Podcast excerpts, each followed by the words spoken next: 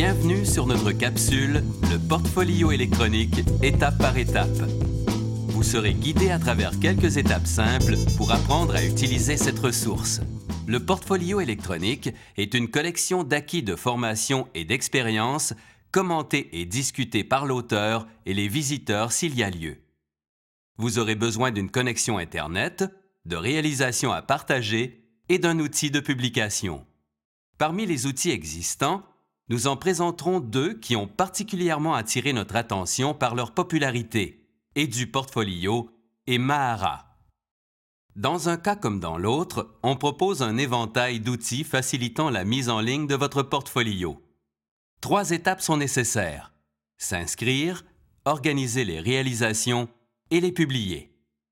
Premièrement, l'inscription. Sur EduPortfolio, l'outil d'inscription est disponible gratuitement et il vous suffit de remplir le formulaire en ligne. Vous recevrez un courriel de confirmation dans votre boîte. Pour ce qui est de Mahara, vous devez vérifier avec votre établissement si vous disposez d'une installation, ce qui vous permettra de demander un compte d'utilisateur pour vous et vos étudiants. La deuxième étape consiste à réfléchir à la structure de votre scénario vous devez d'abord déterminer quels sont les objectifs de votre scénario. Il est possible de concevoir un portfolio pour des fins de présentation, d'apprentissage ou d'évaluation. Le portfolio de présentation ressemble à un curriculum vitae. Il vous permet de mettre en évidence vos compétences et vos réalisations en lien avec le monde professionnel. Le portfolio d'apprentissage est plutôt utilisé en éducation. On peut y mettre les documents en lien avec le processus d'apprentissage, par exemple ceux concernant l'évolution de vos travaux. Finalement, le portfolio d'évaluation sert à présenter vos meilleures productions dans le cadre d'évaluation.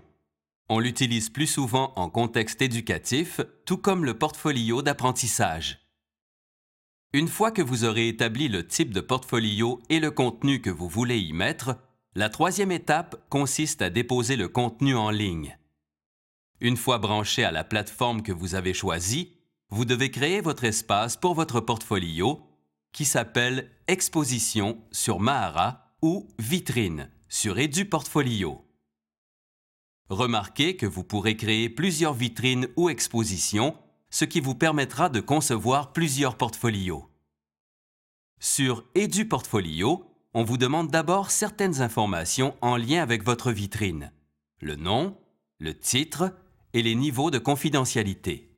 Il est important de penser au niveau de confidentialité car tout ce qui sera public risque de se retrouver sur les engins de recherche. En limitant l'accès à vos productions, il vous est possible de choisir votre auditoire et de limiter la distribution de vos informations et productions. Après la création de la vitrine, il vous sera possible d'ajouter vos sections et vos contenus. Ainsi, vous pourrez choisir les éléments pour la bande du haut pour celle de gauche et les éléments centraux de votre vitrine. Dans la fenêtre principale, vous pouvez ajouter votre biographie, des sections et tous les types de documents. Il suffit de glisser et de lâcher les icônes pour construire votre scénario.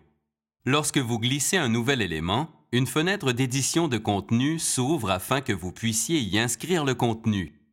Il suffit d'y intégrer les éléments que vous trouvez pertinents et de cliquer sur Ajoutez cette biographie. Les sections serviront à organiser le contenu de votre portfolio. Vous pourrez ensuite glisser du contenu tel que des documents ou de la vidéo. Vous pouvez inclure une description à votre fichier. Selon le type de fichier, le portfolio affichera une vignette avec la bonne icône représentative. Lorsque vous serez prêt à voir ce que vous avez fait, ou si vous voulez changer des éléments du contenu déjà présent, vous devez cliquer sur l'onglet Prévisualisation et modification du contenu.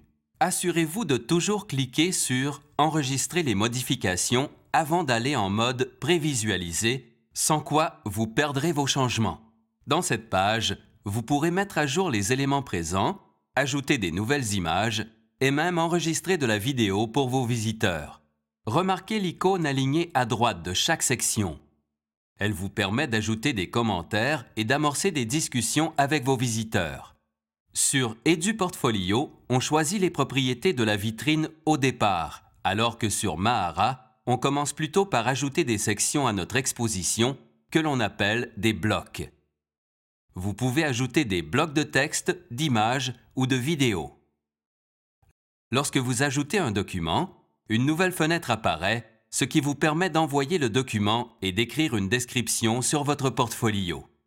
Remarquez qu'il est possible aussi de choisir la disposition visuelle des éléments à partir du lien Modifier l'affichage de l'exposition.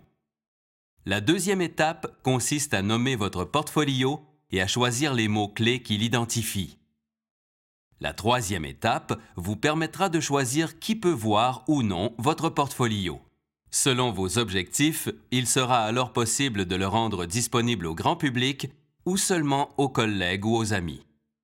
Somme toute, quel que soit le modèle choisi, le produit final devrait se ressembler. Seul l'aspect visuel risque de varier.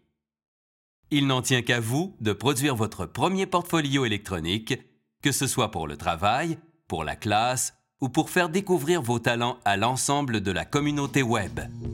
C'était le portfolio électronique étape par étape.